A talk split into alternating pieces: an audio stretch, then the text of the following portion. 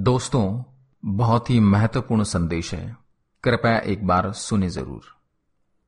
विश्वास साहब अपने आप को भाग्यशाली मानते थे। कारण यह था कि उनके दोनों पुत्र आईआईटी करने के बाद लगभग एक करोड़ रुपए का वेतन अमेरिका में प्राप्त कर रहे थे। विश्वास साहब जब सेवानिवृत्त हुए तो उनकी इच्छा हुई कि उनका एक पुत्र भारत लौट आए और उनके साथ रहे। परंतु अमेरिका जाने के बाद कोई पुत्र भारत आने को तैयार नहीं हुआ। उल्टे उन्होंने विश्वास साहब को अमेरिका आकर बसने की सलाह दी। विश्वास साहब अपनी पत्नी भावना के साथ अमेरिका चले गए। परंतु उनका मन वहाँ बिल्कुल भी नहीं लगा और वे भारत लौट आए। दुर्भाग्य से विश्वास साहब की पत्नी को लकवा हो गया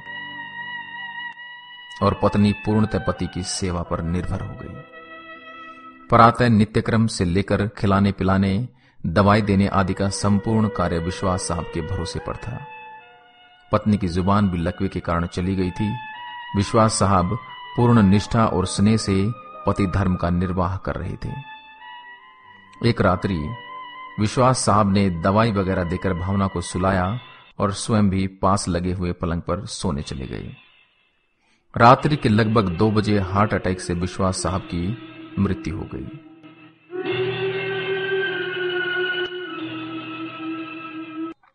पत्नी प्रातः छह बजे जब जागी तो इंतज़ार करने लगी कि पति आकर नित्य क्रम से निवृत्त होने में उसकी मदद करेंगे।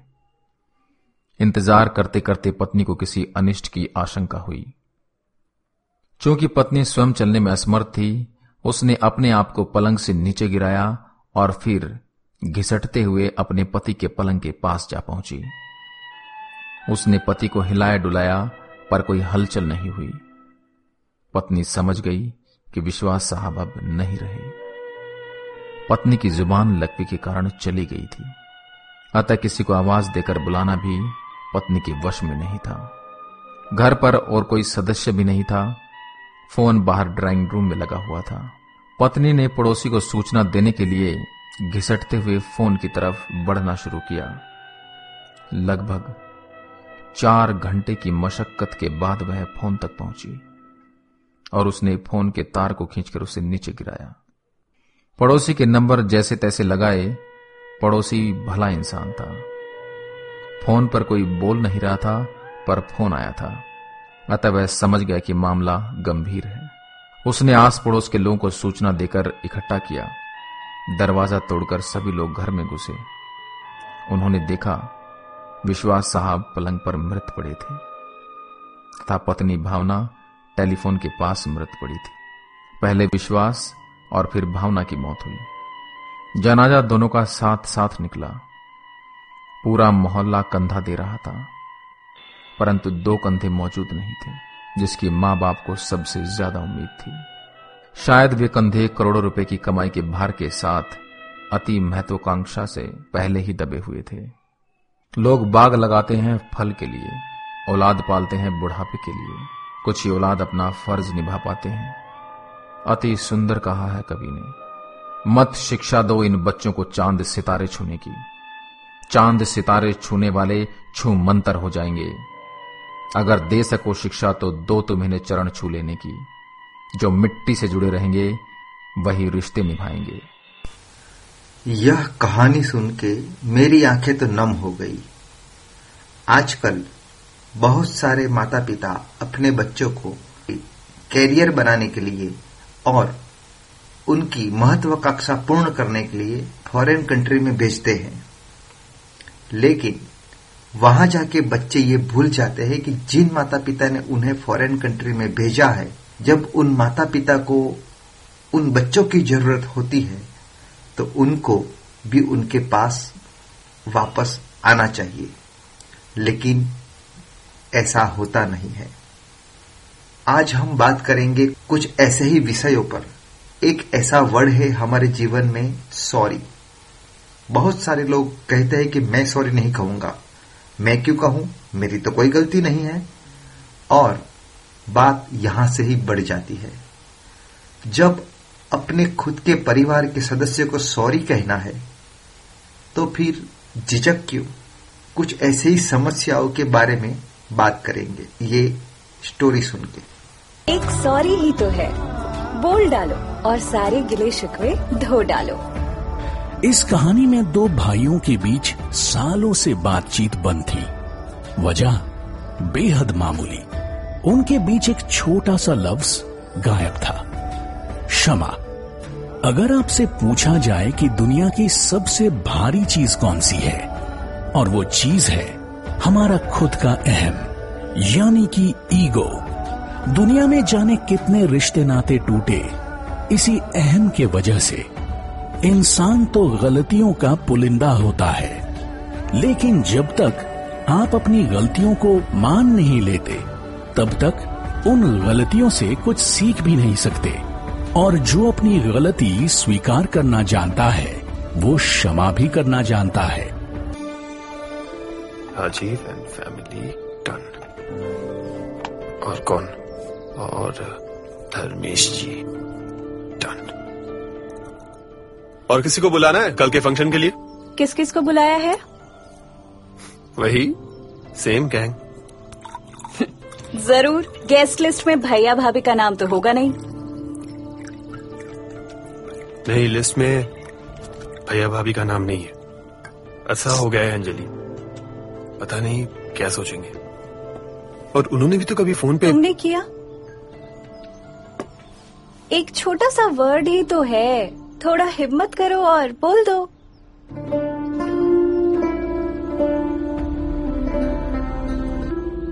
एक छोटा सा वर्ड ही तो है। थोड़ा हिम्मत करो और बोल दो।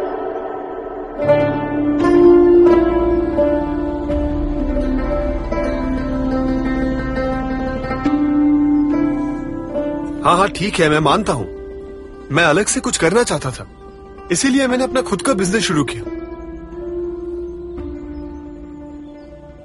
लेकिन भैया, मैंने जो कुछ भी सीखा है, आप ही से तो सीखा है। भैया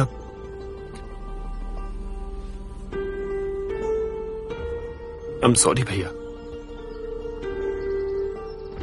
शायद मेरा तरीका सही नहीं था, लेकिन मेरा इरादा गलत नहीं था। और आप भी तो मुझे एक बार डांट कर रोक सकते थे। आपने भी तो कभी खैर छोड़िए मैं कह रहा हूँ ना आई एम सॉरी एक बार गली मिलने भी नहीं आएँगे मुझसे। बार कहा है मैंने ये बात। वो सुनती नहीं है तो मैं क्या करूँ? भैया भाभी आ गए।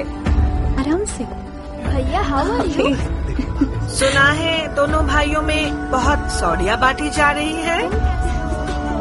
क्षमा करने से आपके संबंध और ज़्यादा मज़बूत होते हैं और आप पुरानी बातें भूलकर एक नई शुरुआत कर पाते हैं। यही है उत्तम क्षमा। उत्तम क्षमा यानी क्षमाशील मनुष्य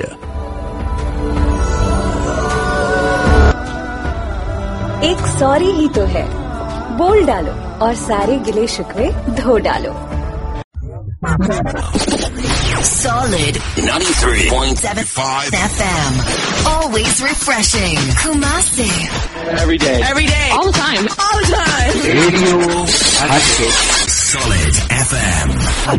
I love it. रसोड़े में है मेरा साथी मेरा भरोसा श्रीजी मसाला और सबका दिल जीतने वाला भी अब घर पर मिले रेस्टोरेंट जैसा स्वाद Shreeji masala society. It's a brand new day.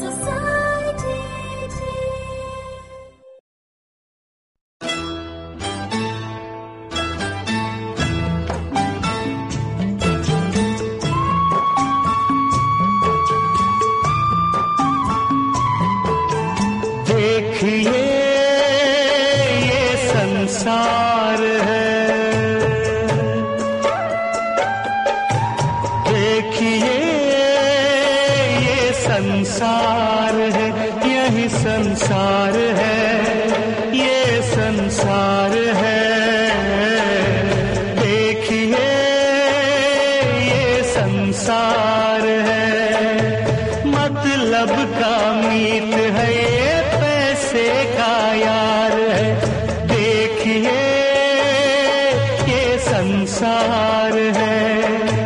क्या खुशी की दासता क्या फसाना रंज का।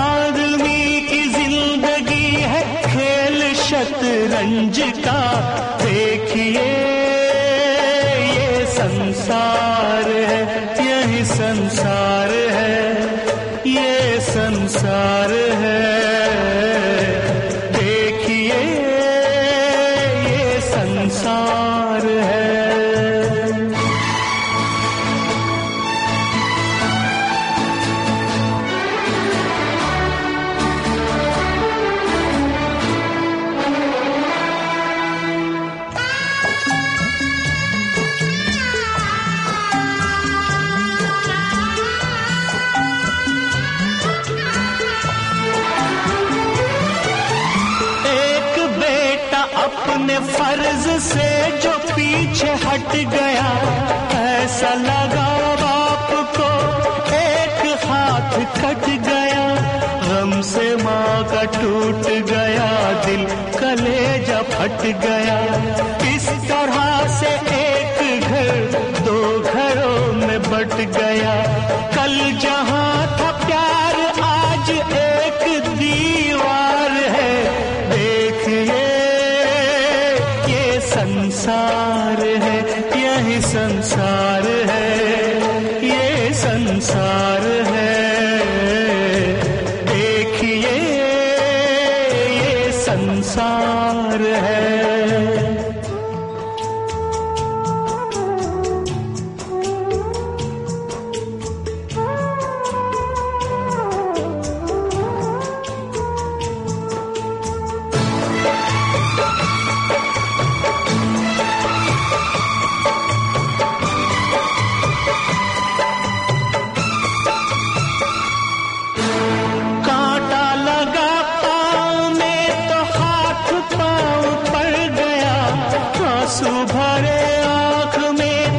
मन भी दुख से भर गया। दर्द अंग अंग का तन में यूँ बिखर गया। प्यार हर कसम की हर लकीर पार कर गया। मन पे किसका ज़ोर है? किसका इख्तियार है? देखिए, ये संसार है, यही संसार है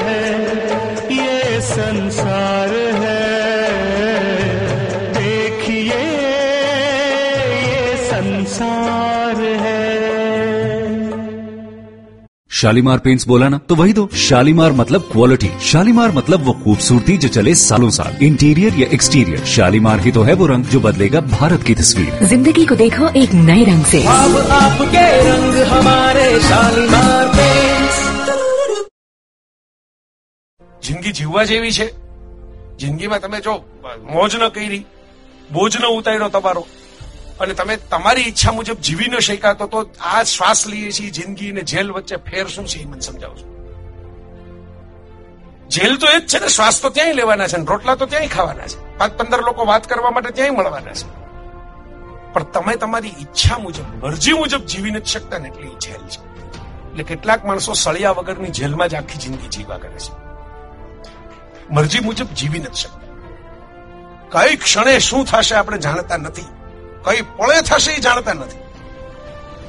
બરાબર? કોઈકના મૃત્યુ માટે સાયરસ મિસ્ત્રી પોતાની કારમાં ગયા હોય, એને કોને ખબર કે જેમના મૃત્યુ માટે આપણે જાય ત્યાં જ અમારા સમાચાર આવશે બીજે દિવસે. બે ત્યારે ઈશ્વર છે એ પોતાની કઠપુતળી તરીકે એની દોર તમારી ઊંચી નીચી કરી શકે એમ છે. એને પડકારો તમારે કરવો હોય, પ્રકૃતિની નિયતિની, તો એક જ પડકારો તમારી પાસે છે કે તમે કોઈને નડિયા કનડિયા દુખી કર્યા વિના તમારા કાંડે તમને પોસાય પોસાય. આઈ રિપીટ પોસાય એવી મજાઓ કરવાનું શરૂ કરી દો એટલે જેથી જવાની ક્ષણ આવે ને તેથી અફસોસ હોય તોય ઓછો હોય કે આપણે મોટા ભાગનું તો માણી લીધું